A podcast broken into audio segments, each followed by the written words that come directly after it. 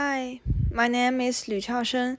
My project generated software is a participatory workshop and a service that use an algorithm I code to transform people's audio recordings of memory, story, and secrets to a generated image, then being handcrafted into a stuffed toy. Through researching, I discovered an interesting project called DOUG by artist Sougwen Chung. She designed a robot that do drawing performance with her.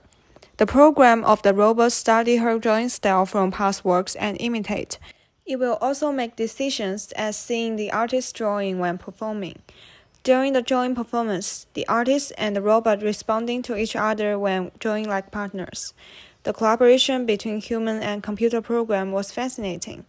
This project explored the possibility of the co-working relationship between human artists and the computer program, and its ability in creative area.